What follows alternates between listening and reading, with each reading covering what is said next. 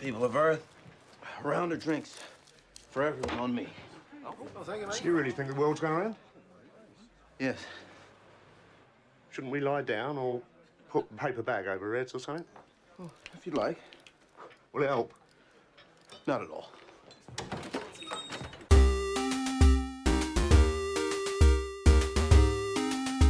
Hi, everybody, and welcome to Mecha Dragon, a podcast about all the geeky and nerdy stuff you love. Brought to you by Captain Geek and the Dark Nerd.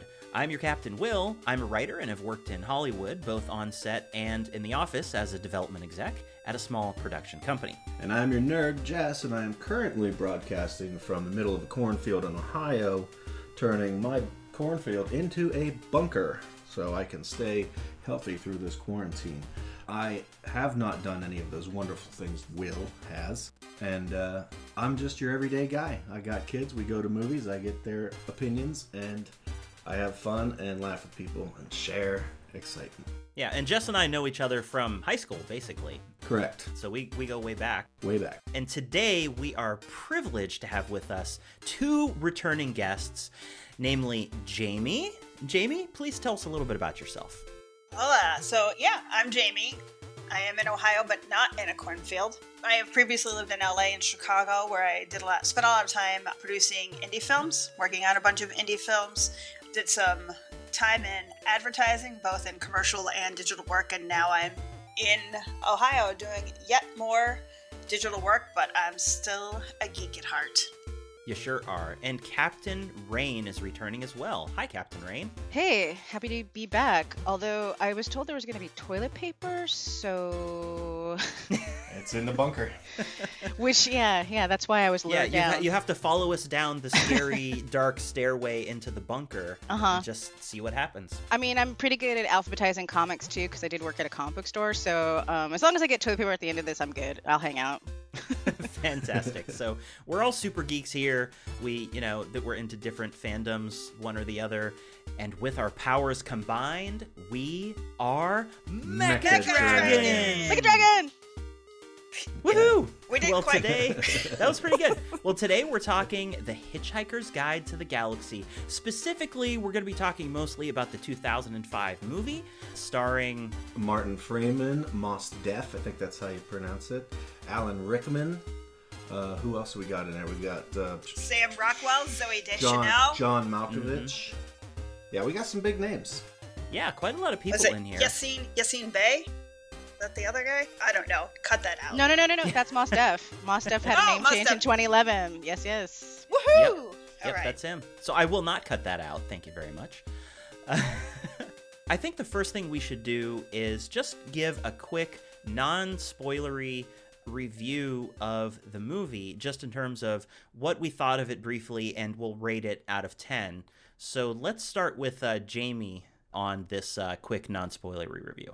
On my non spoilery review, I think if you had asked me in 2005 what I thought of this movie, I probably would have given it a 2.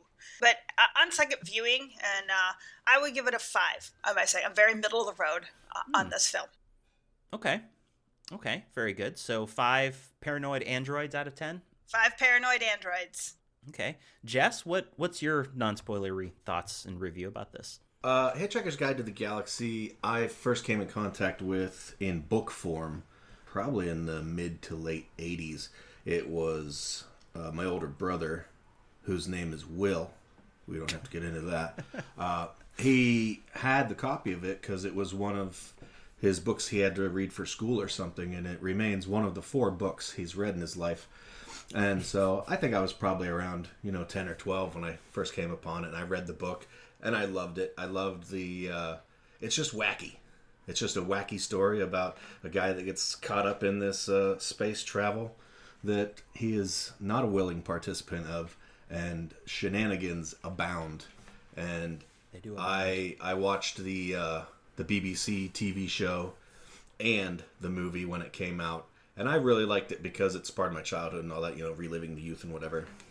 Uh, so I, I'd give it a solid seven point five because it is it's a fun adventure. It's it's really weird if you're not familiar with the the source material, but it was harkening back to my days of yore, so I enjoyed it immensely. Interesting. Okay. Uh, Captain Rain, what's your take on this? That's a tough one. Um, so similarly, the way the Hitchhiker's Guide was introduced to me was sort of a very quintessential Hitchhiker's Guide esque way, which was that my dad had a Tandy 1000 in the house, which because he was an engineer, I thought he had built, and so it was like a super amazing computer. and I, I, it was like a out of time reference for me. Like I didn't know that floppy drives were old technology. I was like, this is weird. Like must be really powerful. and so I actually tried playing the video game, thinking that at any moment Oh. an amazing graphic was going to pop up after this like very limited screen thing, only to be completely frustrated because it was hand me down. There was no guide, but there was the book, so it actually was a video game that frustrated me so much I read a book instead. wow. Nice. I, I, like I also was like 11 or 12, thought it was super wacky, and I think I read most of the books. I think maybe by the time it was like thanks uh, and so or so long and thanks for all the fish, I kind of you know was into boys at that point and probably didn't finish it. Right. Um, didn't realize about the radio show. Didn't realize about BBC, or if I did, like it, it wasn't something that really held my attention. And then I think at And to clarify, point, this is the 1984 video game, so we're talking definitely not great graphics. Yeah. mostly text based. Yeah. I was like, what? Like, why doesn't this go on my PlayStation? Like, what's going on? Anyway, very confused, very confused. But yeah, so long story long, I think even with the film, I didn't even see it when it had come out, but had sort of, it was like one of the dude cities I lived in was like, hey, let's watch a Hacker's Guide. I'm like, yeah. And then I was like, eh. So at the time, similar to Jamie, I was like, this is kind of whatever. And literally upon rewatching it, I don't know, I might give it like a five or a six and a half Mm, hmm because it tries like a lot of book adaptations to put a lot in and and there's a lot to try to put into just a short window Right. and it and it was beautifully well done for the time and the actors all did i Mhm. think a really decent job but that is with maturity that i can say that i'm sure if i had seen it Extremely decent. one yeah yeah I, I think probably at the time i was like this is garbage so so okay, so you give it a good like a six point five. Yeah, yeah. Okay, all right. So for me, um, my original introduction to Hitchhiker's Guide was you know well before the movie, you know, the two thousand five movie came out, and I believe it was my friend Drew who gave me the book to read, and I just ate it up, and I read like all the books that had been published on it at that point, up to I think. So long and thanks for all the fish. I can't remember whether Mostly Harmless was out by then or not, but in any case, that was a wonderful time in my earlier life when I was reading those books. And then, you know, 2005 rolled along and I, I went to see the movie because I was, you know, a huge fan of the novels. And uh, lo and behold, I was not that thrilled with the movie uh, at the time. But I, but I think that partially it was me just being upset on some level that it wasn't certain things weren't adapted from the book in a, in a different way or I guess I was not quite pleased with like the adaptation because I was holding the book the books up as like the canon, you know. Right. Yeah, little did I know that Hitchhiker's Guide has had many incarnations, including before the novels even happened. So, but at the time, yeah, I probably would have given it like a four. But now, rewatching it, especially in these days of like existential terror that we find ourselves in, uh, I got a real kick out of the, you know, the dolphins at the beginning, which I'm not going to count as a spoiler since it's literally the very first frame of the movie. Can I sing the Uh, song? I've been singing all day. yes. yes. So long And, and, uh, thanks for all the fish. Sorry. Yeah, I think I would give it, you know, uh, probably now a six and a half. So I think I'm on the same page as is Rain on this uh, rating right now. It is very light-hearted. It's it's pretty. Um, I was watching. What was I watching? The like the wisecrack thug notes on uh, Hitchhiker's Guide to the Galaxy, where they were reviewing the book, and he said it's like watching a comedian do an absurdist stand-up routine and I think that that is fairly accurate. It is pretty absurdist, and it definitely, you know, pokes fun at the idea that we should take a lot of things too seriously. And uh, anyway, I did enjoy the lightheartedness of it, but it still felt like it didn't quite achieve w- uh, the pinnacle of of wit uh, of Douglas Adams that maybe it was trying to Well, achieve. here, here's what I here's the thing that I thought was interesting, right? Like I read the books a long time ago, and I don't really remember why. Probably because I heard a lot of people saying 42, and I was like, "What is this all about?" And I know I read most of the books. I never read Mostly Harmless, but a thing that I that I thought was really interesting is that um, that script was in development for like I swear to God, like ten years. A long time, and Douglas Adams even co-wrote it. Yes, until he died, and so he mm-hmm. didn't get to finish his own script. But one of the earliest people to buy it or to to try to option that script was Ivan Reitman, and he was going to cast Dan Aykroyd and Bill mm. Murray, but it Oh got God. it got sidelined to do none other than Ghostbusters. Could you Ah. imagine? Like, that's like an alternate universe somewhere where Ghostbusters never happened, but Hitchhiker's Guide to the Galaxy was an amazing film. Yeah, but I, I well, I think like that's been scientifically proven to be true. There That's what I'm saying. Yeah. There is another. but, Deep, but- deep Universe. thought. Yeah. deep nice reference um, but I, I do think that like sometimes when these scripts and these adaptations go on first of all i think we've all been doing this long enough to know that like you can't make a one-to-one of the book and if you do Yeah. you're going to have a movie that's just way too long and pointless and so you've got to do it's not even truly an adaptation. You know what i mean? There are, there mm-hmm. are rewrites and there are characters that are in the film that aren't in the book and that's something that i actually really do enjoy especially given the history of this. Like the the radio show came first and the tv show is not a one-to-one of the radio. They didn't take radio scripts and then make them a tv show and then make the tv show Yeah. a book. It evolves and i i feel like it's too bad douglas adams had to die before the script was finished because it would have been interesting to see how he evolved this story because Yeah. i don't really feel like you have to have a love for the book to understand and enjoy the film and in Totally, some ways totally. it some ways it may be better if you don't because you don't already have this deep sentiment that, that I think we all that's have probably true. I mean, I talked to people who'd never read the book that watched the movie, and they were like, "Yeah, that was pretty funny," you know. Yeah, and Um, that's the thing too with the the BBC series that was in '81.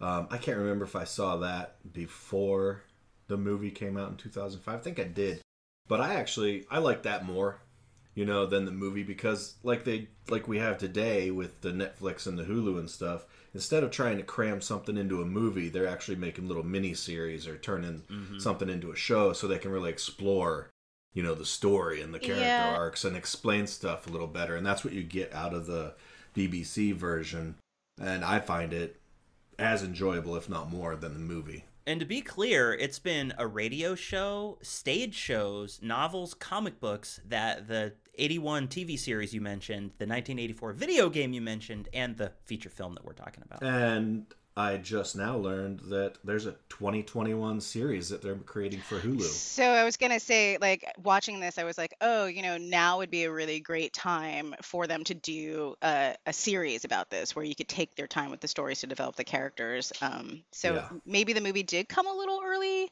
It's sad that Douglas isn't still here. I was reading about that. Um, he definitely died uh, way too early and kind of shockingly. Yeah. I think I think the message to nerds is don't exercise, right? Like that was my takeaway. I was like, he went to the exactly gym. why I don't. He is my I- Exactly.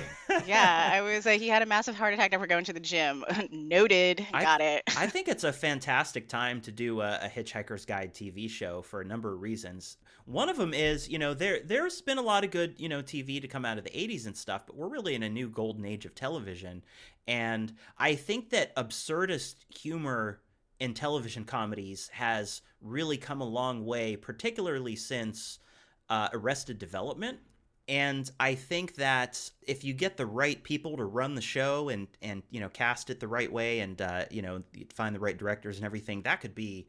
I mean, that could be a really hilarious show. I'd love to see what they do with it. Do you does it? Do you know any details about who's producing it or anything? Uh, I'm just on Wikipedia. It says 21, 2021 series, a new television series for Hulu was announced in July 2019. Carlton Cuse was Oh. named as the showrunner alongside Jason Fuchs, who we will pronounce as Fuchs because F U C H S uh, sounds like Fuchs to me. Uh, not the other alternative. F- Who will be writing? uh, rhymes. Yeah. yeah, uh, something else. The show will be produced by ABC Signature and Genre Arts. It's set to premiere in 2021. Production will begin in the summer of What's 2020 and air on Fox and Well, international we'll see about markets. that. Will it? Yeah, expected expected to run for multiple seasons. That's all it says. Well, you know, Carlton Cuse was co-showrunner of Lost from I think season two onward uh, Nice. with uh, Damon Lindelof. I know Hated everybody has mixed it. feelings about Lost, uh, but what's what's Jason Fuchs done? Uh, he's an American actor and screenwriter, best known for writing Ice Age, Continental Drift, one of my personal favorites. Okay. Uh, okay. Pan from 2015 and Wonder Woman of 2017. Oh, he Also- wrote Wonder Woman. He's also known for his role as Lawrence Gray on the Fox dramatic thriller The Passage. Okay, well, we'll just have to see how this turns out. Yeah. But I wouldn't hold your breath for them to start uh, producing in a couple months.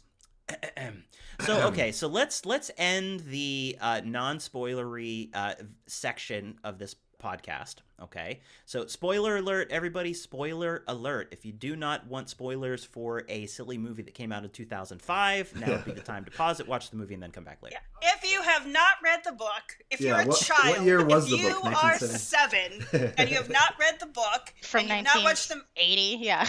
and you have not watched the movie that's 14 years old because you're seven and you're And the a radio child. shows from the early 70s. then you get what you deserve. Right. Why are you listening to this podcast in the first place? so I want to uh, I want to just mention you know a, a couple things at the outset. So with every new adaptation of this story, Douglas Adams changed stuff and you know sometimes the new version would even be contradictory to like the previous version. So I just want to mention that because when I said earlier that I disliked the movie originally when it first came out because I was dissatisfied with the adaptation. I really think that I wasn't giving it a, a full chance, honestly, because you know stories evolve. We, uh, you know, I also at this stage of my life, as opposed to in 2005, I think I understand a little bit better how you just absolutely have to change certain things in adaptation from book to screen, and also you know, I think that his humor can be difficult to capture on screen because a lot hmm. of it was, I mean, you know, you read him just describe how something looks or just the narration that would be that would have to be like a voiceover or something. And you know you you chuckle or you get a you know you get a, a little you know funny thrill out of it. But i think some of that can be really tough to actually bring to the screen in exactly the same way. Are, are you? Well, do you I- I guys agree like- with that? Or I feel Yeah, like I, I feel like 100%. to um, you know, I it, in my youth I had been exposed to things like Monty Python, but I hadn't been exposed to as much British humor, and it's a lot drier. And I think it would be interesting to to have a perspective of someone who grew up with that kind of humor, like being now being older and watching it, and also have been exposed to a lot more things. Like early early in the in the show when they're going to tear down his house, and he's like, "Why are you tearing down my house?" And they're like, "We have to build a bypass," and he's like why do you have to build a bypass? And the guy says, because it's a bypass, right? we, like, we, we got to build them. Yeah. Yeah, they have to be built. right, literally, his answer said, the, the guy's answer is because it's a bypass. And, Yeah. and, and Yeah. I don't think I was hadn't experienced enough life and Sure. bureaucracy Yes, and red yeah. tape to under to really grasp some of the humor that was like as an adult you pick up on. And maybe in the book I thought it was funny. Um, Mhm. I don't really re- remember so much. It's been a very long time, but you know things like that I think were much because it's so dry.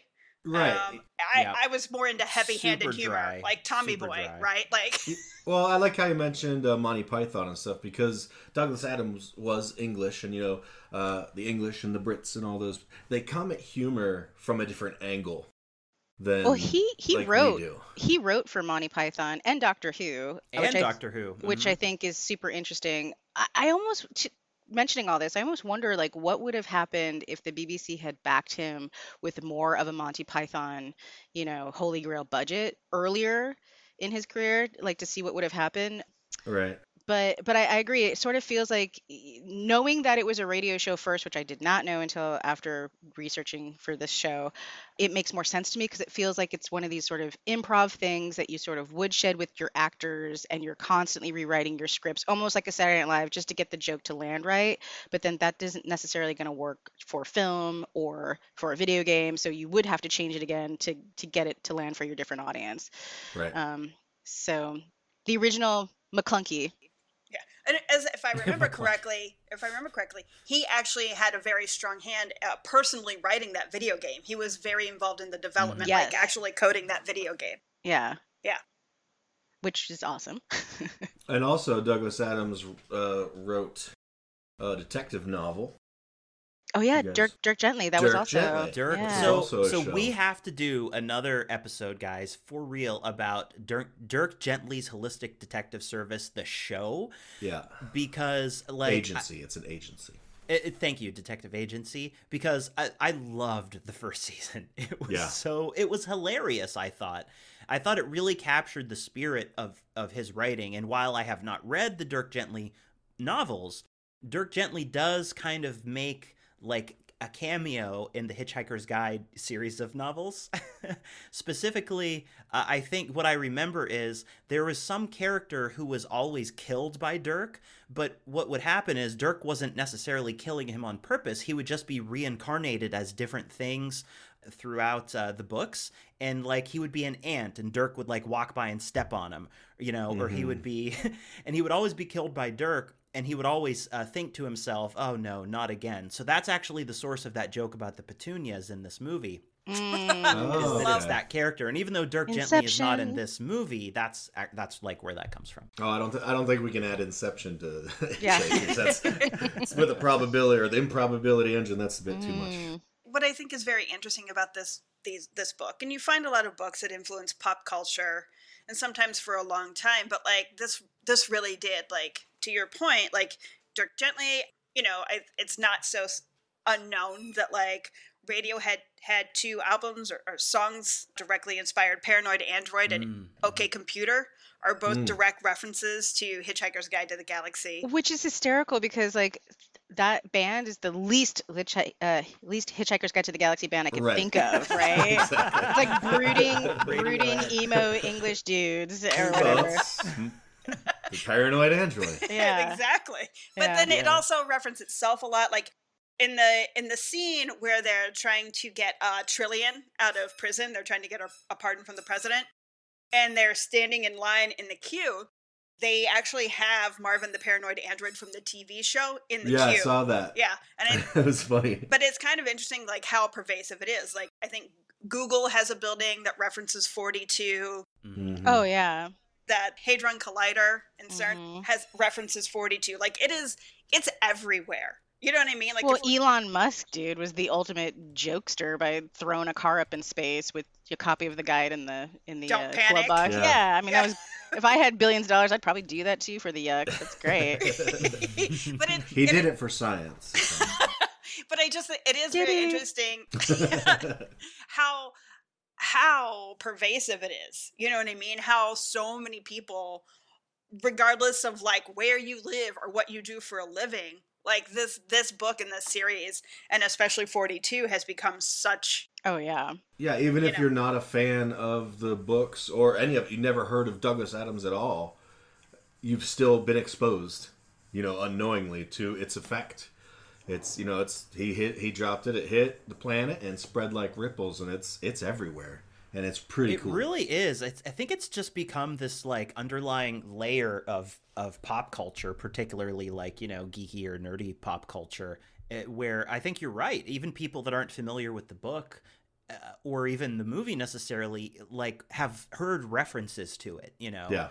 I think also like it, it's it's even more pervasive. Like he was doing a crowdsourced digital encyclopedia called The Hitchhiker's Guide to the Galaxy, but it was before Wikipedia existed, which is super interesting. And then yeah as you know who's influencing who the uh, language translation app babelfish is literally a reference of the babelfish that you Right, stick in your right, ear exactly. right so it's Exactly, like it's exactly. and again it's a lot i'm sure it's a lot of it was like these these people that were developing these things they were nerds they read it probably like a lot of us at like a very formidable age and then when you finally were like i have a job and some power i'm going to put a joke in and then the next thing you know it's like wait this is who came first? Like what's going on? So that's another thing I want to ask everybody is like, what are your thoughts on why you think it's so pervasive, even amongst people who might not explicitly understand where the original like reference comes from?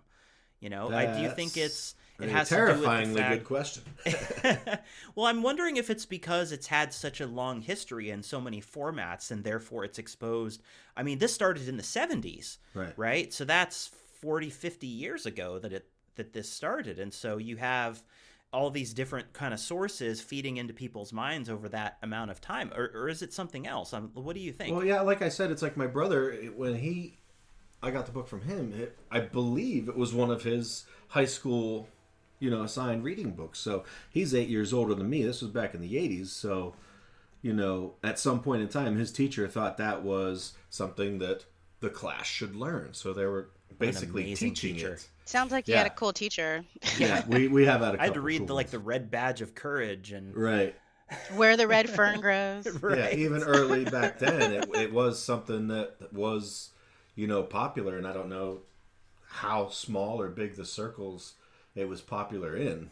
I, I think it's kind of like you know if if there's any survivors after the current apocalypse we're in, I Mhm. I I'm gonna you know do some predicting here that there's going to be two major cultures that battle against each other and everyone thought it was going to be Star Wars Star Trek but I think it's going to be Star Wars and then everyone who sort of falls into this Monty Python Hitchhiker's Guide to the Galaxy like realm you know and and those are going to be like the books that we refer to is is Right. yeah Oh my god. I think I think what it what it does right is that None shall pass. exactly well, I, I also think that there's something to this beyond like it just being a good book series. It ties into a lot of things that we that we deal with in every day, and he pokes fun really at everyday life. I think so Yeah. many of us are very curious, and we have this need to explore whether we do it or not. But like you know, he he draw, he draws directly on real life, and like you know, it's Mhm. no secret like he it was based on the hitchhiker's guide to europe and he started with that. But he make he references the galactic encyclopedia which was written by isaac asimov. You know you've got these these overlords the vogons who are like hey we're going to do this thing. We've, we've got a job to do. We've got to build we've got to build a galactic bypass and it parallels arthur dent's life of like his house That's is a great joke too. You oh know, it's, like so good he's trying to stop them from bulldozing over his house for a bypass and they're like well because it's a bypass and then there's that that bit where he's like uh, where he's like well if you didn't like it the plans have been on display for a year and he's like but they were in the basement yes I had to, but like in the book, it, it goes even farther. It's like they were in the basement behind a locked stall with a sign on it that said "Beware of the leopard."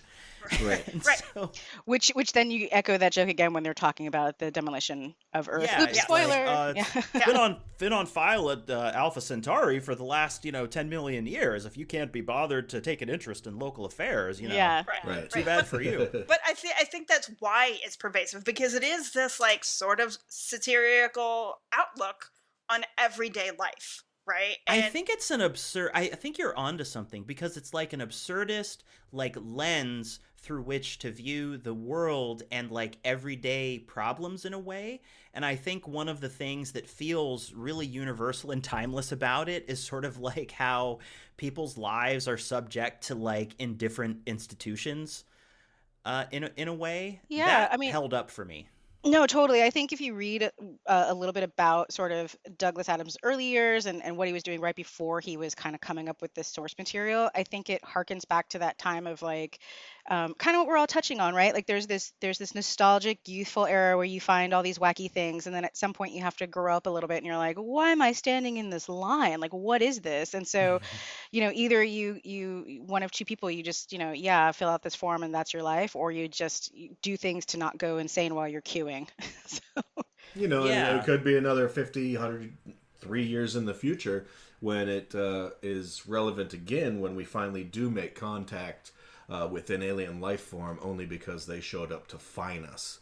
You know, because we're not we're not doing what we should be doing. Sure. It's like shit. the complete opposite of like First Contact or like Star Right. Trek. It's like, no, you guys just suck. Here's some like Back back- of the line, welcome to our of the line." planet amazing aliens we want to talk to you and they're like all right you're gonna have to pay 12 gazillion credits uh, for having a planet the wrong color or you know whatever it is Oh, like like life coach aliens show up. I'm out.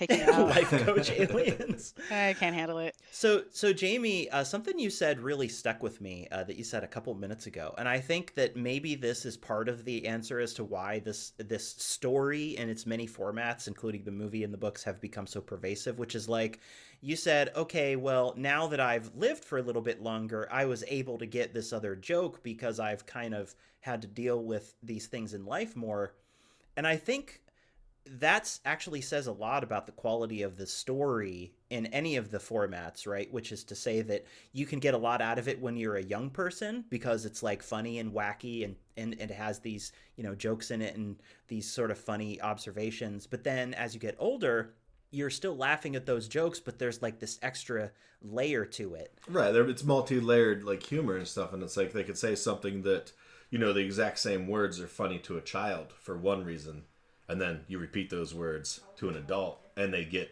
a different meaning This from is, it. Yeah. this is why I can That's watch great anim- Animaniacs at 12 and love it, and Animaniacs as an adult and love it.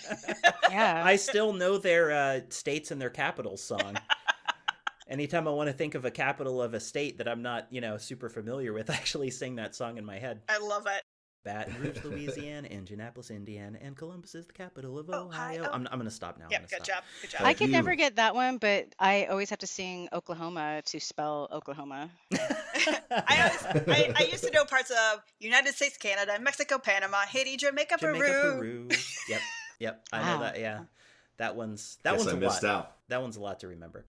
But you know, and here's the other thing I think that contributes to its widespread popularity, which is okay, and this is true in the movie too. I mean, it's true in I think all the formats, but like you're constantly being exposed to characters who are articulating in some way what their their answer to the the meaning of life, the universe, and everything, right? So for the Vogons, it's like everything's just a nine to five for them. They're not, you know, they administer things, but they they're not really concerned with, you know, the impact of it. They just kind of do their jobs, right? Yeah, They're kind of they all work at the DMV. yeah, they all work at the DMV.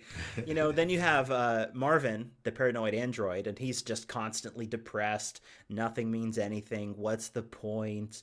You know, and you have, you know, Zaphod Beeblebrox, who is more of a, like, just an egoist. You know, he's there to just serve his own ego and his own id, right? So one And- thing about Zaphod with his uh, flippy head, Oh, was that a, was that a point for you? Because it was a point for me. yeah.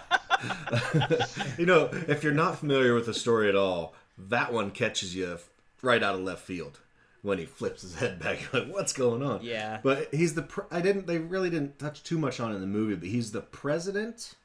Like one of his his brain was split in half, and one well, in the was- movie, they changed it because I think that in the books he just had two heads, and it wasn't about splitting his brain. It was just the fact that he had two heads. Okay. Uh, yeah. But they, you know, but, but, it was one head is the president.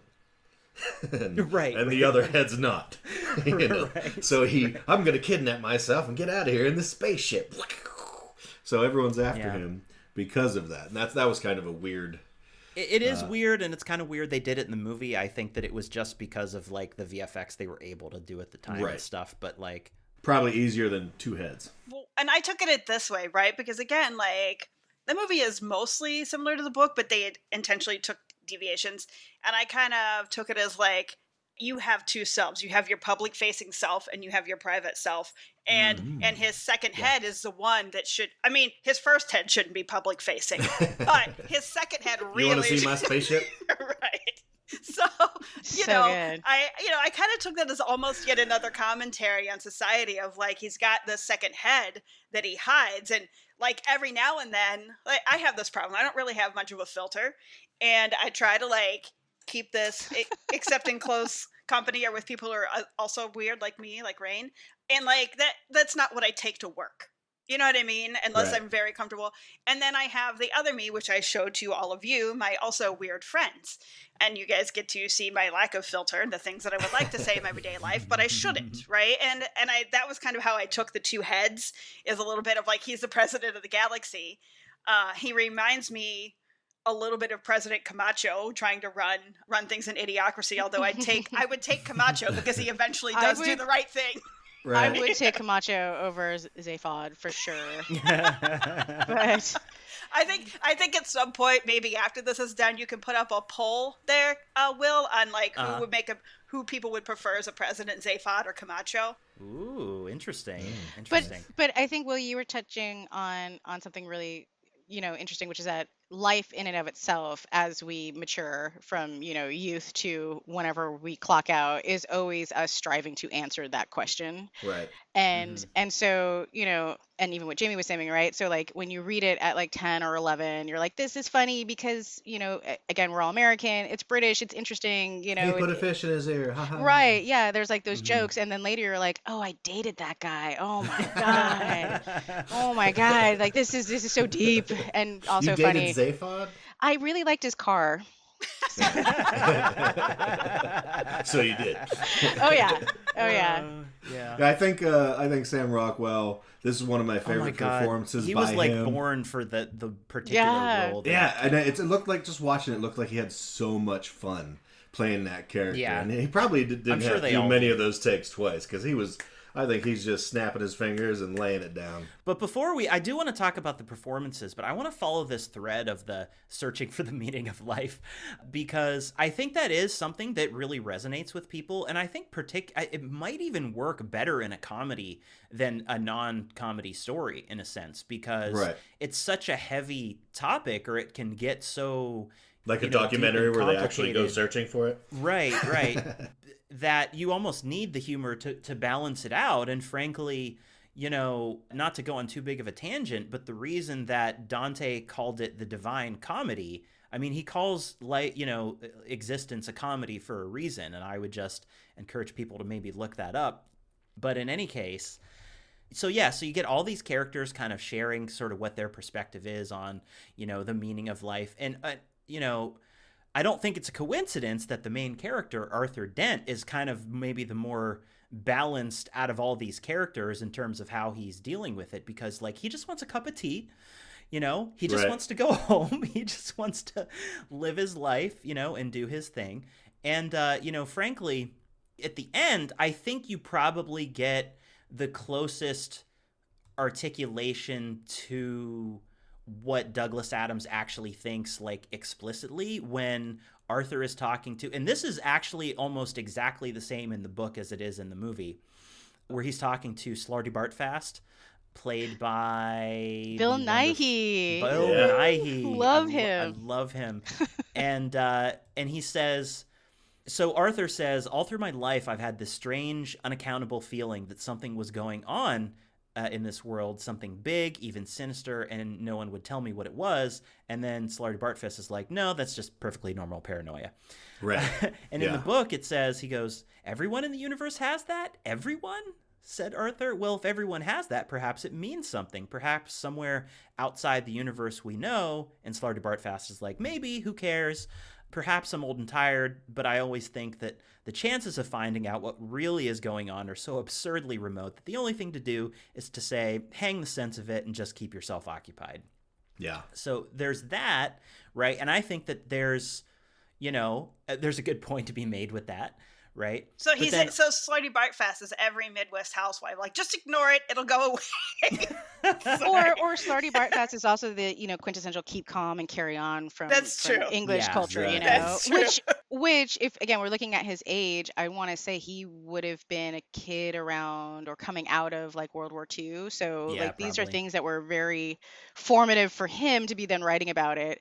Um, but I think also you know at his age he was like I think 20 something he was like hitchhiking and doing the things that a young man with no responsibilities does and you're just like Right. chill Yeah, he- man just where's my towel he actually had so uh, supposedly the story he tells is that he had the idea when he was hitchhiking around Europe uh, as you know a younger man and he had uh, Jamie mentioned before the hitchhiker's guide to Europe and then he was like lying drunk in a field near Innsbruck with a copy of that book and he was like looking you know up at the stars and he thought gee, it would be a good idea for somebody to write a Hitchhiker's Guide to the Galaxy. And that's kind of where he had the original idea. And then he was hired to do this six part radio show called The Ends of the Earth, where every episode the Earth would be destroyed in a different way. And when he was writing the first one, he realized that he needed uh, an alien character to give it some context.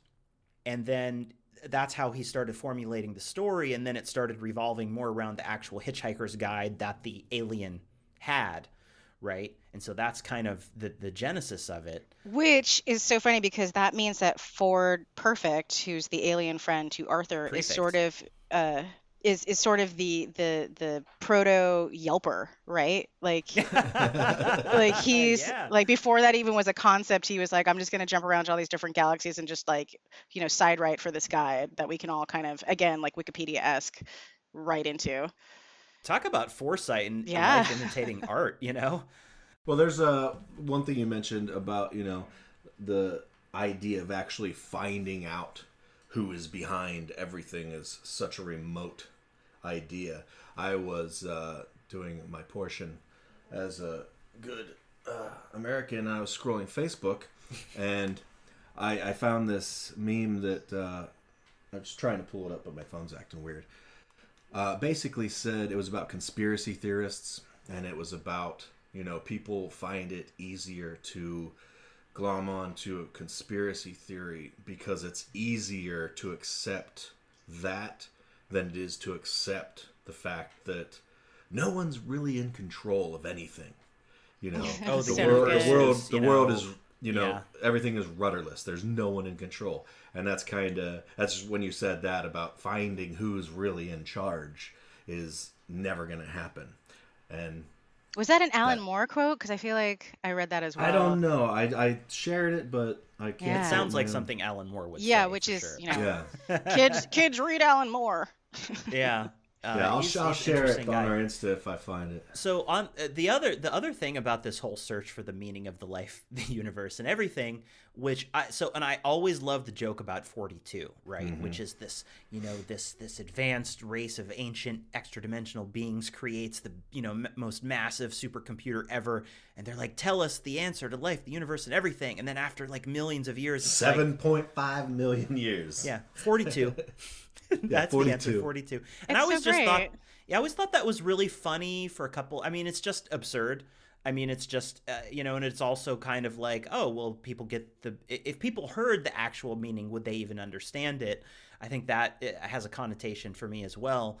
But, you know, Douglas Adams always said that he actually had some reasoning behind designating it as 42, but he never told anybody except for a couple of his friends, including Stephen Fry, who I think was genius as the choice for the, the, The voiceover narrator. narrator. in this movie. Genius. And actually, So- s- Uh, sorry, no, I was going to say, are we at some point going to go down our 42 rabbit holes? Because I that's know. Oh, yeah. rabbit hole I want to get down. All right, all right, just Yeah. getting ready. So I know I know we have some uh, we have some theories on this. So I'm thinking maybe I'll I'll I'll go last because I know Rain loves to put on the tinfoil hat and the tinfoil gloves and the tinfoil. I do. I, I, i like I- it already silver. If it worked for Andy Warhol, it can work for me. She really likes to sit in LA sun and cook herself, wrapped in foil. no, it's the opposite. I, I was trying to keep the sun out. oh, Right. That, that works really well on the windows. these So- gloves aren't to keep you off of me they're to keep me off of exactly. Yes.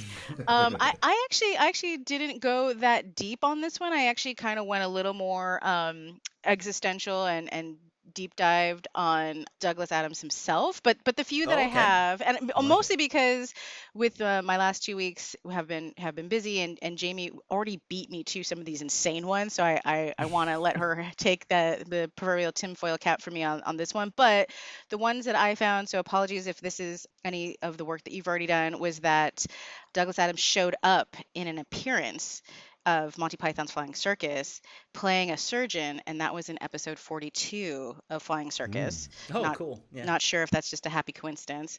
And then also we were talking about the the guide that he read while he was hitchhiking. Apparently, in the guide it says, you know, for people that um, in the original guide of uh, Hitchhiker's Guide for Europe, it says like if for people that are looking to find their relatives or or you know find where they came from, you you might be a little disappointed about what you find because you've built it up in your head. So I think the book, the actual Mm. travel guide, was just trying to be open to like be present, be in the moment that you're you know outside of your hometown. Um, but I think that that concept of disappointment because you've worked something up in your head so big Mhm. um, was something that resonated with Douglas, and that also allegedly happens to be on page 42 of the real life travel guide. So those are my Mm. two tinfoil Ah. hat things that I have for you. Interesting. I, I- those are good. Other Those are than good. other than what I think we've all found, which is that he's like, I just thought it was funny. So- Yeah, right, right, of course. Just before we go on, I just wanted to say I didn't really go too deep on 42 myself. My uh, what I was going to talk about was just the uh, mathematical uh, computer meaning. Oh, that's yeah, that's what I want to get into with ASCII. Yeah. Oh yeah, yeah, yeah. Let's Ja- let's save that for the end, and Okay. Jess, me and you can Yeah, I didn't tackle wanna- that. Jamie's got a bucket. Go for it. I got so many buckets, and yeah, I did come across the uh, ASCII, asterisk, wildcard, and I'll let you guys uh, go down that hole. But mine was definitely uh, things where he never gave a straight answer on why 42, right? Sometimes he was like, just because it was funny, it seemed absurd. But 42 has a lot of different connotations and things, and like it's been loosely referenced in other works like Alice in Wonderland and Base 13 and all that So stuff comes up so many references specifically to this number. There have been, and I can't even get into the whole thing because I don't really understand it. And I probably should have talked to my husband because he is an engineer and a mathematician and he loves this. But for years, they just held all these computers crunching numbers. And there were two numbers they could never get to, which were 33 and 42. Like, I forget why they were crunching these numbers to get to these two things and what they were mathematically trying to figure out. And I could probably Google it now again, but I don't want to. Um, because I would read it off, it wouldn't make any sense to me, and I do a poor job reading it. So, but they, so a couple of years ago, they actually got these numbers that they were working in a crunch down to 33, and they've still haven't really come found a way to calculate 42 with these like high end mathematics that they've been doing. So it's like a very pervasive but hard to get to number in a weird way. Hmm. There are, if you look at, um, I'm surprised, Mr. Will, uh, in your love of Egyptian mythology, but there are in Egyptian mythology there are 42 negative confessions. There are 42 questions asked of persons making their journey through death. Uh, Interesting. yeah. Ma'at, a female personification considered to be both maternal and a delivering force, is an ancient Egyptian personification of physical and moral law, order, and truth. I am reading verbatim, by the way. In the judgment scene described in the Egyptian Book of the Past, or the Book of the Dead, there are 42 questions personifying the analysis of Ma'at. If the departed reasonably can give 40 answers to 42 questions, they have the potential to either be reincarnated or, if completely successful, reach the ultimate goal of becoming a star, whereon they can continue to give light and fuel the universe. So I So thought, it's like the Egyptian um, America's Got Talent. or or That's you the know, afterlife. yeah, or crossing the bridge to get in in the holy in the quest for the Holy Grail. You just got to answer the Mm. questions right. yeah, but it's in the future. Or That's- that's Stargate in the past. right. Uh, and then there was a mathematician who theorized that the fastest, most efficient way to travel across continents would be this to is my bore favorite, by the way. By the way, this was my favorite. the fastest way to travel across continents would be to bore a straight hollow tube through the Earth, connecting a set of antipodes. Remove the air from the tube and fall through. The first half of the journey consists of free fall acceleration, while the second half consists of exactly equal deceleration. The time for such a journey Huh. works out to be 42 minutes. Even if Huh. the tube does not pass through the So exact good. center of the Earth, the time for the journey powered entirely by gravity always works out to be 42 minutes, so long as the tube remains friction free. As well, the force of gravity would be lessened, the distance traveled reduced at an equal rate. And this idea Wow. was proposed by Lewis Carroll in 1893. Lewis Carroll. Yeah. Oh, Do, man. Do. However, now it's known this is not true and it would only take 38 minutes. Well, That's like the best part. It feels like Douglas Adams wrote the punchline to his own joke in the past. it really does.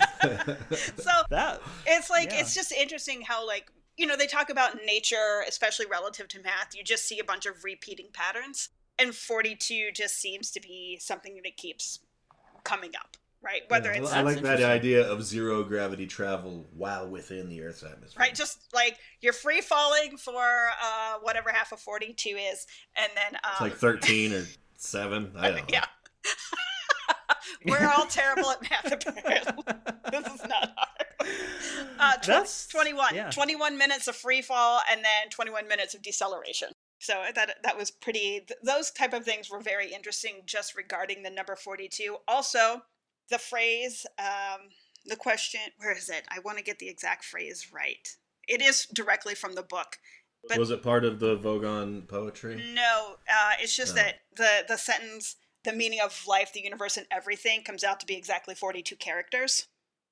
Oh. Oh yeah, I love that Oh, one oh, too. Okay, Yeah. That was pretty good. There you go. Dun dun dun. well, the uh, theory that I was going to share, and and Jess, I think, will back me up on this, has to do with the ASCII computer language, which is uh, abbreviated for uh, American Standard Code for Information Exchange. So it's just a. Uh, and that's what was used when Rain was playing her uh, My game God, on waiting. that, Yeah. that, Hitchhiker's Guide game. yeah, the it's, Douglas it's Adams just a way of encoding all the characters on your keyboard basically with uh, with a, a, a limited number of other characters so we're not going to get into the computer side of it but basically in the ascii computer language the number 42 is a wild card which translates as an asterisk which on a computer you may be familiar that a wild card or an asterisk which uh, you get to that by using 42 in uh, ASCII, is uh, asterisk basically means whatever you want it to mean. Yeah. Um, and so, therefore, the message would be if the answer to life, the universe, and everything is 42, then you could say that that means life is what you make it, or life means what you want it to mean, or you, you know, you decide what the meaning is for your life. And I thought that that was really, I I thought that was really interesting and actually kind of empowering, uh, Right. frankly. No, I, I think I think I'm not gonna put words in Douglas Adams' mouth, but uh, I'm guessing that's probably where he was going because ASCII at the time he was writing his book was probably the height of you know computer programming.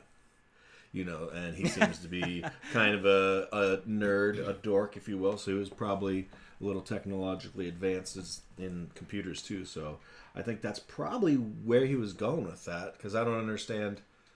I don't know of any of these other theories. Or I think it's at least as likely as anything else. I'm Um, sure he loved all of it and just Yeah. would want to, you know, make it as obtuse as possible so that we as Right. a collective would always be running around looking His, for it. he was typing the sentence and his cat ran across the keyboard yeah. or the typewriter, and it's like, oh well, publish it. Yeah. And now here we are, years later, losing our minds over Or was he in his own version of the Jim Carrey movie 23 where he just saw that number in everything and it Right. s- slowly drove him insane until he wrote the book?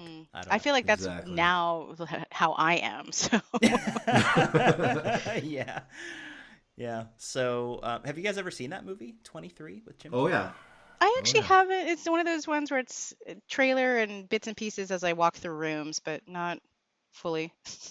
It's, it's slightly disturbing. But slightly. in- interesting movie. So, It's but much anyway. much different role for Jim Carrey. We'll so so uh, let's can we just talk for a couple minutes about like what parts of the movie you know none of us gave it a 10 or anything close to a 10 Right. but what parts of the movie did you like really enjoy and what were maybe like the best jokes that landed for you start with jess I kind of when I was watching the movie, it was what is it? Uh, April of 2020, and I looked outside the window throughout the day and looked out on a very strange world. So watching this movie, I kind of had you know it kind of I saw things in the movie that I thought, hmm, that relates to today's world in a certain way. Um, one of them was when what's his name Hama Kamala Kamula, Yeah. who was played by John Malkovich, was introduced, and I didn't write down exactly what his religion huma is. Huma Kavala i think yeah, Huma something, but uh, it's like his religion is based around like a nose. It's like the Great Nose or something. Oh, the Great like, Sneeze. Yeah. the great sneeze and all of his uh, parishioners i guess you would call them or followers you know have wear uh, their head covering so all that you see is their nose and mouth and they are in like a church and they do their prayer thing and at the end they end the prayer by everybody forcefully sneezing yes. Yes. and I was like, "Oh no, that is not good. that, that would not fly today." I also had a, a visceral like Ugh, when that happened. Yeah, it's like that's going on in churches all over the country right now, and God. that's bad.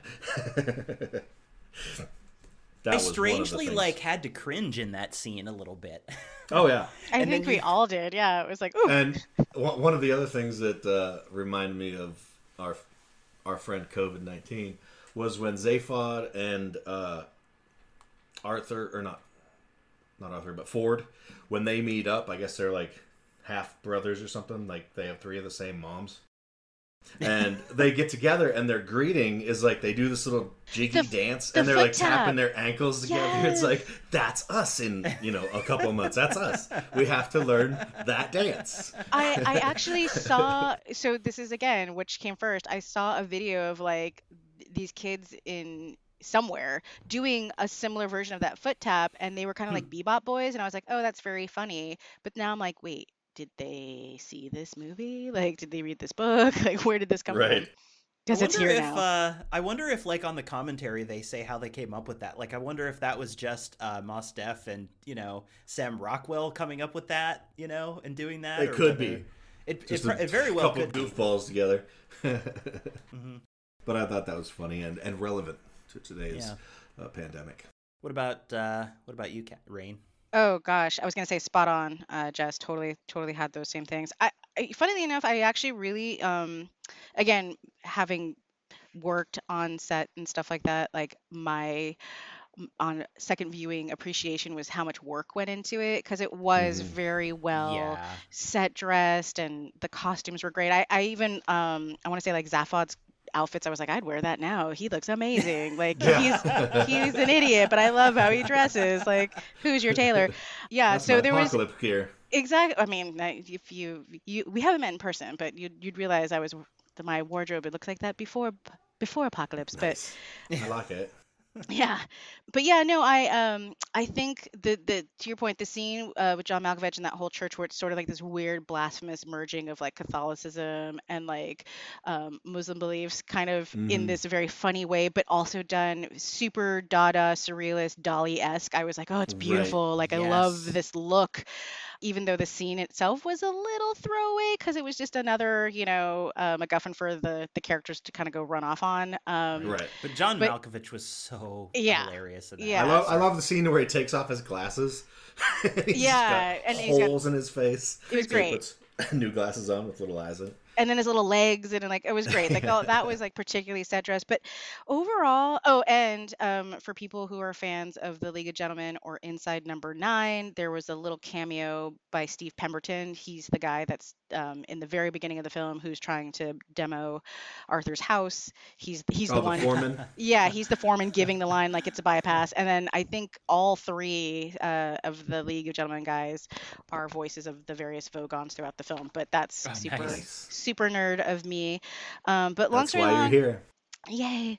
Long story long, I I found myself enjoying the characters a bit more than I think I did upon first viewing, and I think part of it was because of that journey through space that we've all been on that I was like right. at the time I, I kind of thought zoe's character of trillian was just kind of throwaway and whatever but Mm. now i realize even though it was the height of the whole manic pixie dream girl thing like her character Yeah. was true in the sense of like yeah i get that there's that moment where a crazy character comes up and, and offers you an adventure and there's like the two people there's the trillians that say yes because they are desperate to jump and then there's the arthurs who say no and are just on this amazing adventure in their bathrobes screaming and kicking until they finally have like a, an awakening Mhm. um Yeah. so i i really felt that they the actors did a really good job Mos Def and everything by the way for chuck berry fans Mos Def did a really good chuck berry movie biopic few, i think a few years after this Oh, around the same that, yeah.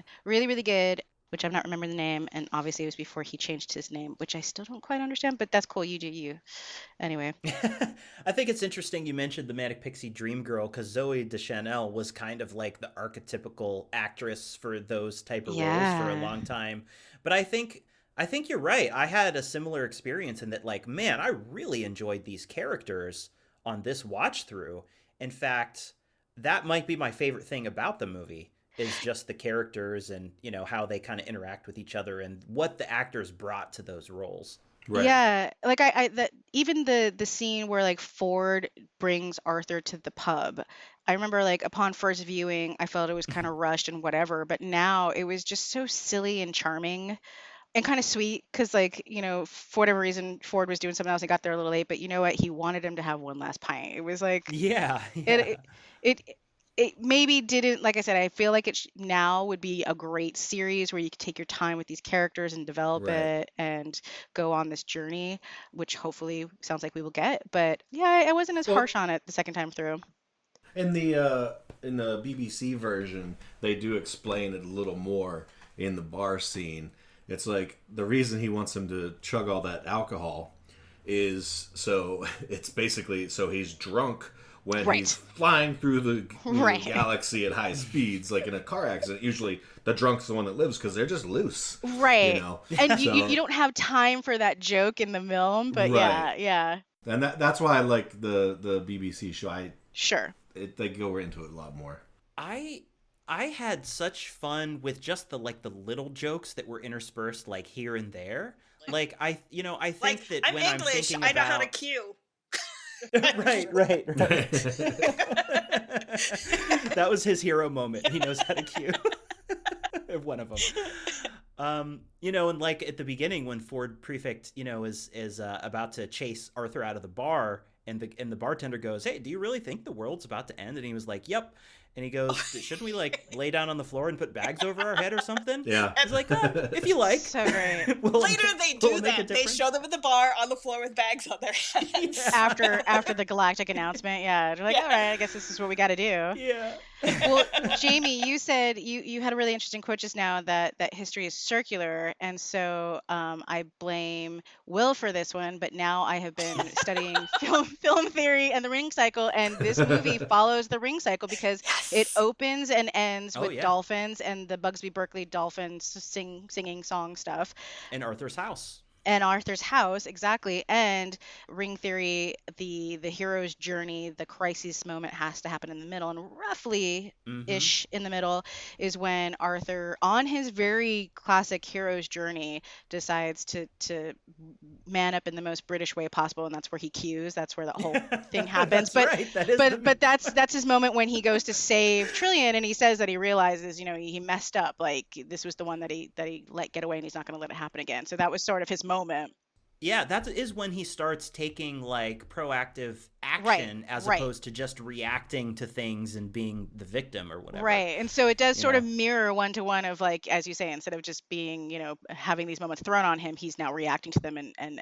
being an active participant and making decisions so it's, it does fit that ring cycle Jamie? Mm, I would say also like the whole the whole thing with with the Earth and like it gets blown up, but really that's the the machine that's supposed to ant to give us the question, right? Like we Right, right. we blow it up, but we have to bring it back, you know. And really, the the planet that was the inconvenience that needed to go for the intergalactic bypass is actually what we need to answer life's biggest question. Even though we don't know what the question is, right it gives us the right question. so for which, so yeah. another another wonderful kind of so british joke is like well wait what was the question right like if, Right. if 42 mm-hmm. is the answer then what's the question it's like oops we we messed up let's do that again. I built another computer for that. Right, right, exactly. And so if the computer is Earth, but then due to some clerical error, it gets destroyed, and so but we have this backup, so don't worry about it. It's And- and also Deep very Thoughts, They're English. watching cartoons. oh, I Yes. love that. Yes. I don't. That- I don't know if I'm just terrible at paying attention to minutia and small details, but I was today years old, even though I watched the movie yesterday, uh, when I realized that not only is his house getting demolished for a bypass, but also the, The Earth. planet. is Oh, yeah. I never, I never really, never connected those two dots. Though just now, I was like, oh man, is that part of that ring theory? well, so it's, so absolutely, absolutely. So the other thing that I thought was really funny was Jess, you were mentioning this too. Like you, you said, your brother had a high school teacher that recommended it was Mhm. like on the reading list, right? Like Yeah. I think around this time, Hitchhiker's Guide for whatever reason wasn't recommended reading, but The Little Prince was, and I remember. Oh yeah. Oh yeah. I remember like for any I'm I'm sure there's a cartoon or whatnot, but I remember reading it and going like, oh god, this is like depressing, you know? And like Yeah. even at like 11 or 12, I was like, oh, am I the rose stuck under like hell no, I'm getting out of here. Why does he get to have all the fun? So I I was thinking of this maybe because I read Hitchhiker's Guide shortly afterwards as and now with time as Arthur's sort of the the antithesis to the little prince because he gets flung off his planet screaming and kicking but Right. against his will whereas you know someone else the little prince wanted to go he was going to go hitchhike Right. Interesting. Never thought I of like uh, that. There you go. We got some of Little Prince French. Yeah, you get some French literature That- in there. Like there was just you know thinking about it now, and I, I want to talk about a couple of the jokes that I really uh, you know thought was hilarious. But like thinking about it now, I'm like, God, really, what was my pro? What is my problem with this movie? And I think that it does come back to like. I think that uh, a lot of the absurdist humor wasn't handled in a way that a lot It's of the- widely digestible. well, it's not that it's it's uh, not widely digestible. I, I might even prefer it to be less widely digestible in the sense that it really is some wacky absurdist humor, and I think that it didn't handle that type of humor on screen as well as things like Arrested Development and Thirty Rock, for example Right. and i think that those shows embody the same type of you know humorous spirit as or at least very similar as you know douglas adams had and i don't know you know whether that's because of the director or the way that the the adapted screenplay was written but like there's a lot of little things that I love in the movie, including all the actors and their performances, but something about the cohesive whole didn't quite totally click with me. But that's not to say that, you know, I didn't love the performances and like certain things in it. Yeah. I mean, I think again, right? It's just a very layered world, and the book gives it more time to develop it. Like um, when when we're hearing about or with- when they're reading the Vogon poetry, I think Mos Mostaf is doing this amazing job of being like physically like revolted Yeah, by it. Right. Well, But, like, it- he was reading a Cardi B song. Right, but st- I mean, which is the joke and whatnot, but still, like, like it, it, it, there's a lot of levels going on. But I think from like for from a layman who's not like you know of the cult of Adams, you're not necessarily going Right. to understand why he's even acting that way. Mhm. And then, of course, you know, Arthur's character is the quintessential polite British person who isn't gonna ever say something terrible. was, and so he's trying nice, to sir. yeah, exactly. And so, and it, and it's tough because I don't think people fully realize that Ford Prefect was was an alien half the time, and Yeah. little little things like that that just don't translate to some to, to both an American audience and someone who's not familiar with the with the work. Yeah, and that's like that's like also back then, you know. Now these days we're getting more three three and a half hour movies, and I love that because you get more of the story, and when there's a lot to be told, you need more time. So I'd actually in this day and age, I almost prefer. You know, a Netflix show or a Hulu Sure. show. Oh, Sure. Even if it comes out like Mandalorian, like weekly, where we have to wait a whole week. I, I actually kind of prefer that, to be totally Yeah, honest. because you get a lot more story. Because there used to be back in the day a big gap between the quality of TV shows. They're mostly just sitcoms and movies. And movies, you could really delve into the the gritty, dark stuff. And now they're doing that with TV, and they're doing it in a way now where people are more inclined to watch a show. And that's what I like more. And I, I can't wait to see. I hope something does come of the Hitchhikers Yeah. uh, show on Hulu because Well, and we've seen like take that's what it needs. taking these Mhm. these books that have such a fan fan attachment to it, right? Like it works kind of, right? So we we witnessed this with with the Lord of the Rings trilogy where they did one movie, mostly one movie per book. I think the last yeah, one movie per book, and people were upset because they cut out their favorite character, even though that character doesn't adapt well to screen and all. Tom Bombadil. Yes, they- I can't tell you how many people. I can't tell you how many friends were pissed off Oh specifically over Tom God. Bombadil, and I was like, he's just a dude that makes them walk more. Like it's not that big of a deal. Um, but then, so then, then they went the opposite amazing. way with The Hobbit, and they're like, great. Well, we want to cover everything, so let's just break it into three really long movies, and it Oh, doesn't. God. And you're like, this now you're podcast is not long enough to cate- uh, categorize all the problems Right. with the Hobbit right movies. but what i'm saying is is like I, I agree with jess in that you know taking some of these very these books that have such a fan fan attachment and breaking them up into a longer series taking the time to develop a character or multiple characters and a storyline versus more plot lines on top of more plot lines and not really resolving much of anything or just Right. dragging it out because you Mhm. want to keep so true to the material as to not piss off the already a massive fan base that loves it right that like you, you're walking this line with with books of this type and and um when you ha- It especially should also be noted that I think any attempt to placate the the rage of of your fans is ultimately doomed Yes. because you know, especially now, you know, in this day and age, there are so many fans of just whatever is out there, especially if it's a popular franchise, and you just cannot make anybody, uh, everybody happy. Right.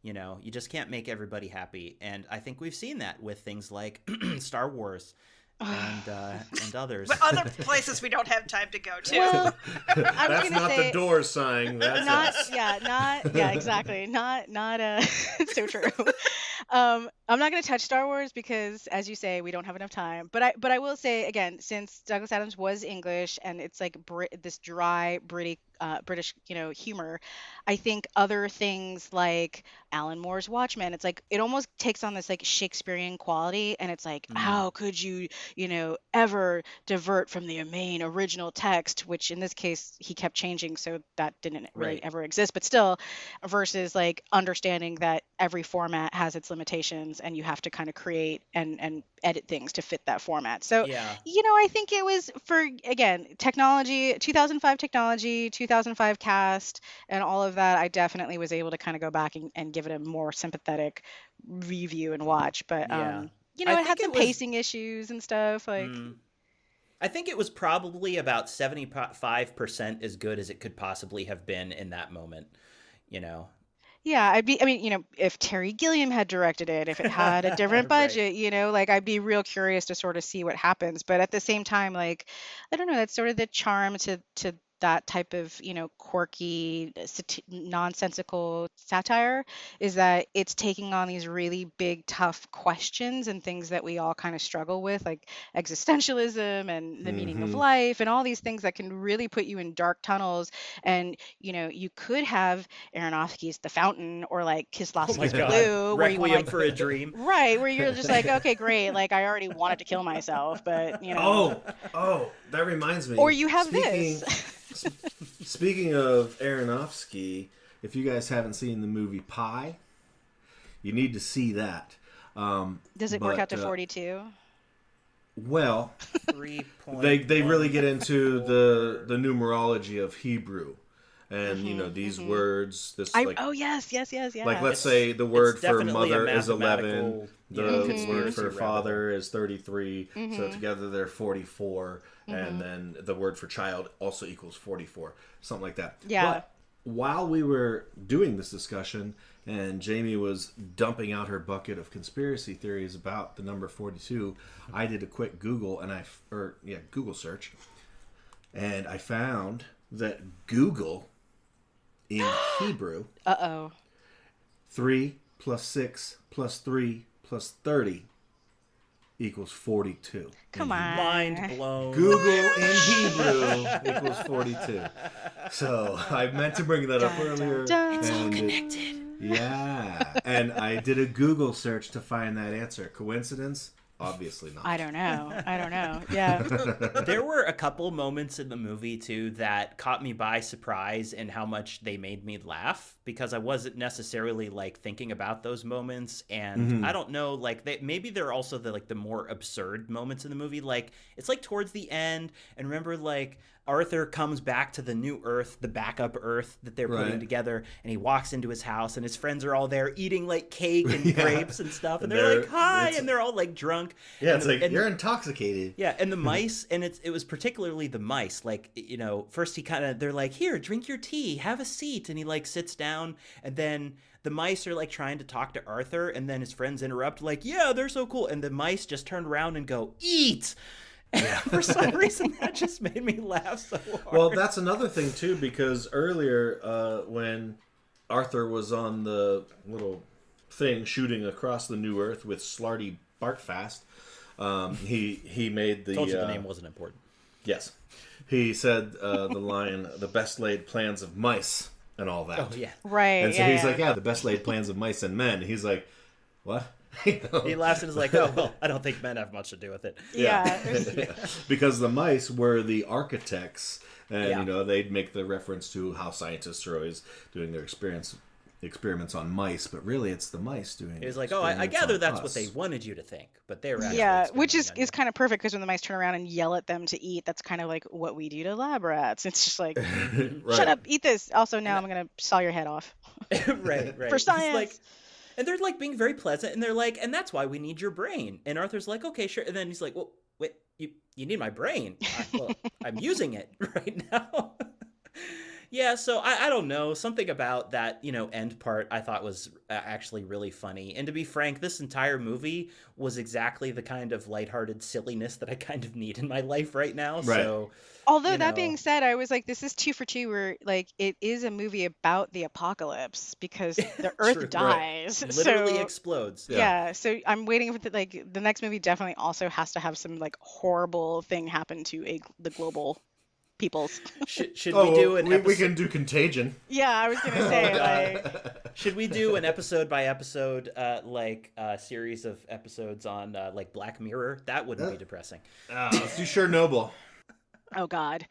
Um, yeah, I don't know. I don't know. I, I will say though, um, in an attempt to bake because bread has been scarce, I made a loaf of bread that that was referred to as looking like the elephant's foot in Chernobyl, and I was like, thanks, thanks so much.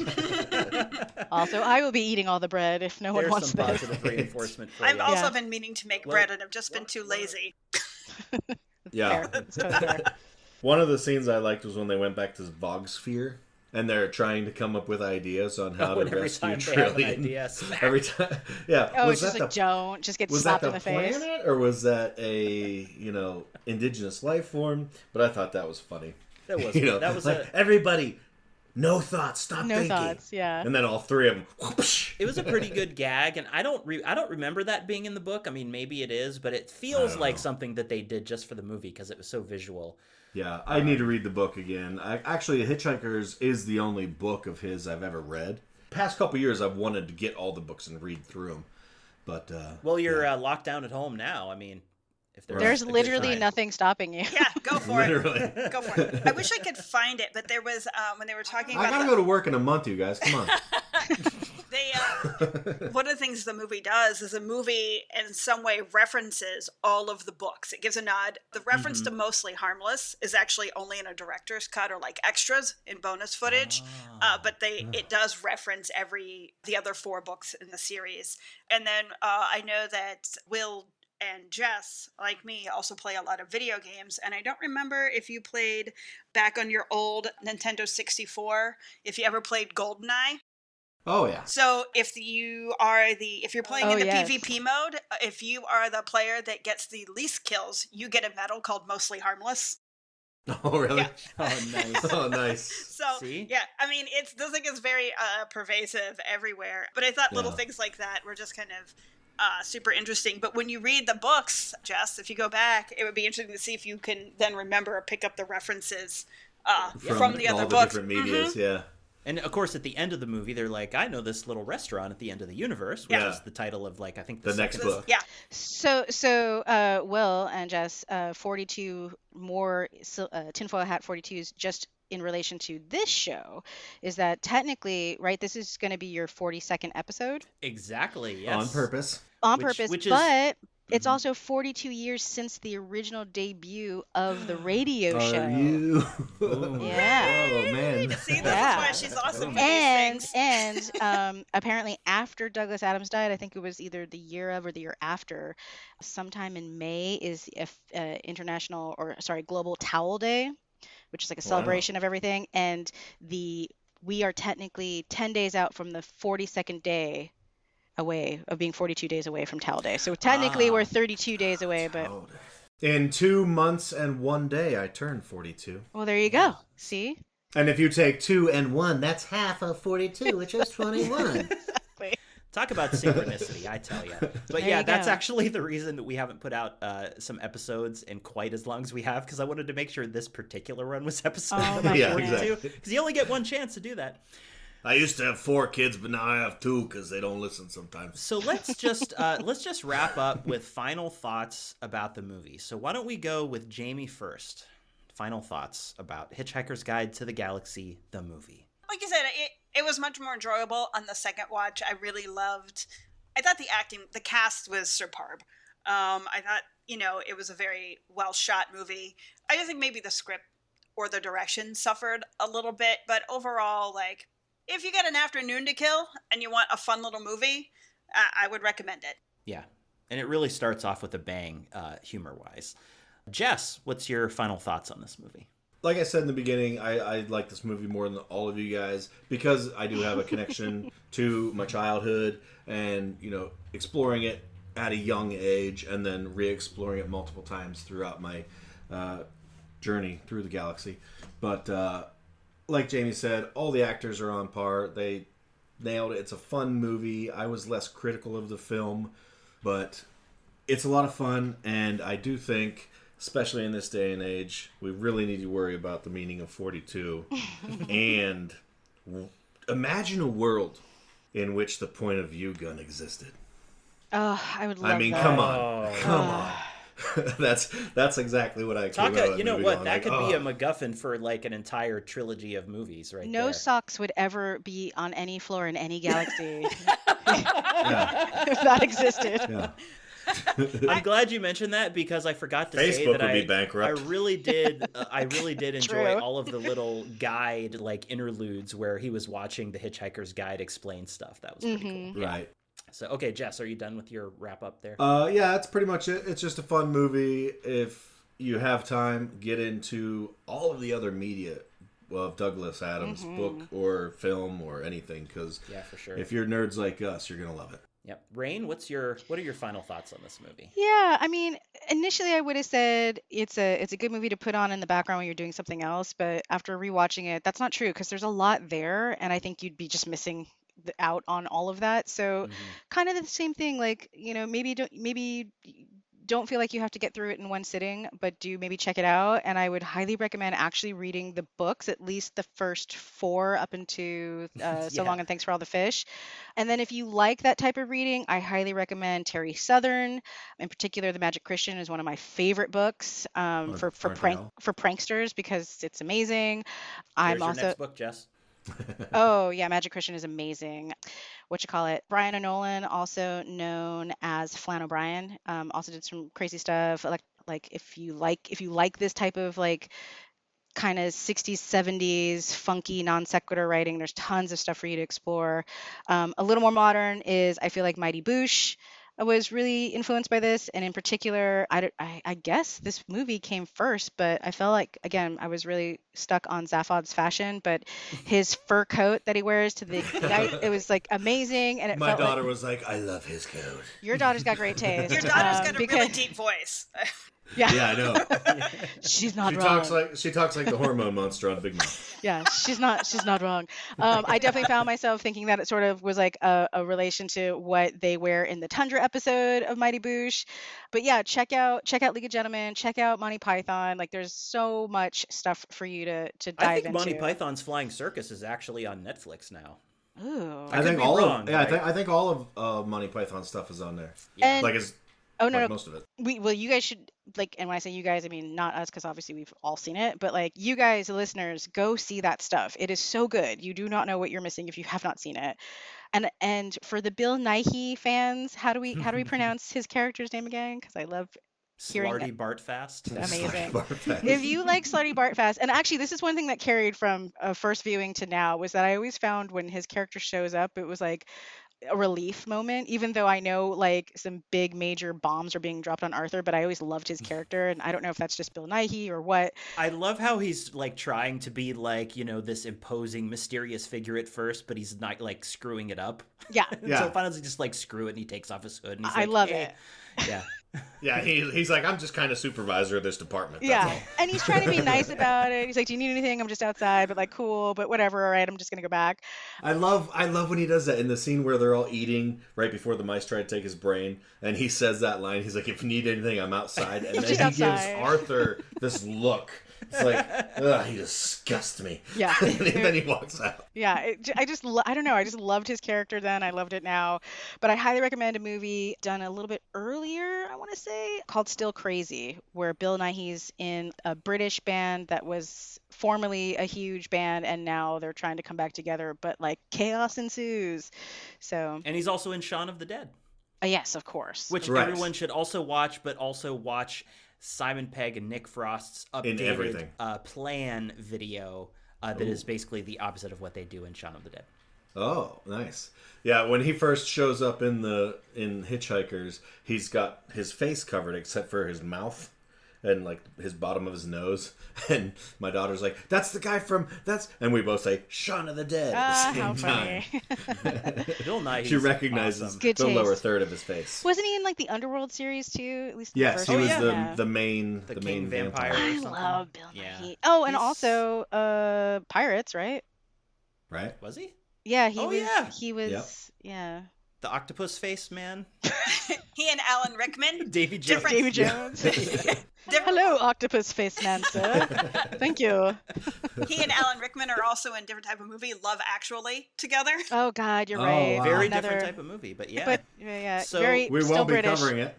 So my fi- my yeah my my final thoughts on you know this movie are you know similar to what you guys have said. I mean, I guess I don't need to get too detailed, but I definitely enjoyed it more than I did in 2005 mm-hmm. when I originally saw it. And I do think that it's because I have grown a little bit and and I I can relate more to some of the layers of the jokes, but I think it's also that I was just too hung up on like, oh, it's not adapted from, you know, it doesn't have as much stuff from the book as I wanted to see. But, you know, in hindsight, uh, I I can't really that I don't think that criticism really holds up very well. Um, and yeah, like you said, maybe there were some problems with the script and the the direction and the pacing, but overall, it's a really fun little journey to go on, especially if you need something lighthearted, which you know maybe many of us do right now in these troubling times. And the performances, the actors are like, I think the highlight of the film for me.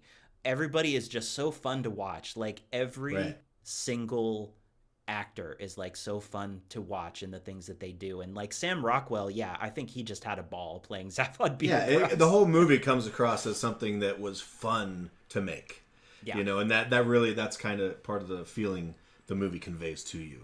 Yeah, yeah. It really, it really made me help me feel a lot better at the end of the night when I finally turned it on. Because man, like I've been following the news really closely, and I just, you mm-hmm. know, I just feel worse and worse and worse. And then I was like, all right, You mean to turn- physically or No, no, just mentally, emotionally, you know.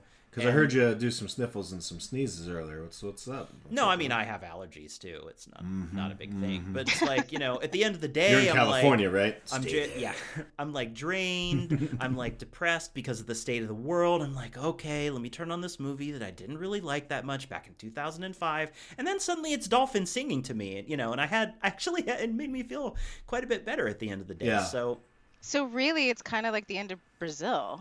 Oops, spoiler. Oh, But in is real that life, the prequel? but in real life. Yeah, yeah. So, all right. Well, uh, thank you, Jamie. Thank you, Captain Rain. Welcome back to the show, Jess. Although the episodes that we did without you won't happen Won't until air after we later. air this one. confusing. But in any case, uh, I'm really happy that we finally had this conversation about the Hitchhiker's Guide. I'm actually glad that I popped it in and, and watched it again because I did get you know more out of it this time around. And uh, I want to say thank you so much to all of our listeners. If you have a moment, please go to Apple Podcasts or your choice of podcasting platform. Give us a five star review and or rating. I mean that really does help help out the show a lot. And uh, Jess, do you want to give them our social media details? All right. Uh, gather around, hitchhikers. You're going to travel not the galaxy, but the internet superhighway. And there we can be found, uh, like Will mentioned, everywhere you can get podcasts. Uh, Anchor, iTunes, Spotify, Google Play, Castbox, Stitcher, all that. Give us a five star rating review because we are the greatest thing ever. Uh, if you're on Facebook, you can find us under Mecha Dragon and Twitter and Instagram at Mecha Dragon Show questions, comments, emails, those are sent to mechadragonshow at gmail.com. And we will see you in the next episode. Thanks again to our guests, Jamie and Rain, and to the rest of you, so long. Thanks for all the fish. All right, Captain Rain. Uh, ooh, that was that was a good ending. Captain Rain signing off. Signing off. it. It was so Bye, good Will. that I forgot my own name. Captain Will signing out. All right, Captain Rain and Jamie, you can say goodbye if you want to. Thanks. Goodbye. Thanks, everyone. Goodbye. Oh, wait, wait. Do we want to tell where they can be be found? Oh yes, yes. Well, Cap. I mean, gracious. you know, Captain Twi- Rain yeah, and Jamie. Do you have? You can be found on the 42nd episode Yeah. of Mecha Dragon. yeah. Although, although, I, God, I know we just wrapped this, but I forgot there was something I wanted to tell you, Will. Please. Is that, is that because now it's it's 42 slash Inception on your show is that Simon Jones, who played the original Arthur Dent Oh. in the BBC show, the TV show, was also in 12 Monkeys as a zoologist. So maybe he's the Time oh Lord. Oh my god. Oh my oh God. my god. How could you not clue me into the Time Lord conversation, Rain? sorry, sorry, sorry. I meant to tell you, Jamie. I've just been very busy. so that means that this movie, Hitchhiker's Guide to the Galaxy, plays into our tinfoil hat time travel Bruce Willis Time Lord theory that we enumerate in the 12 Monkeys episode. We have Oh just set up the next show. Yeah. oh my There god, go. we have just set up our next episode, which, you you, know, Wow. will be about 12 monkeys, so don't Talk miss that about one. circle theory or Yeah. ring theory. Forever spinning in circles. It's just Rain Theory now. The. Captain Rain Theory. All right.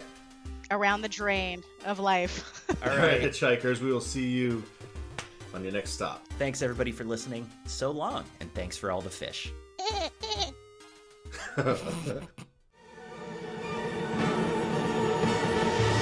So long and thanks for all the fish. So sad that it should come to this. We tried to warn you all, but oh dear. You may not share our intellect, which might explain your disrespect for all the natural wonders that grow around you. So long, so long, and thanks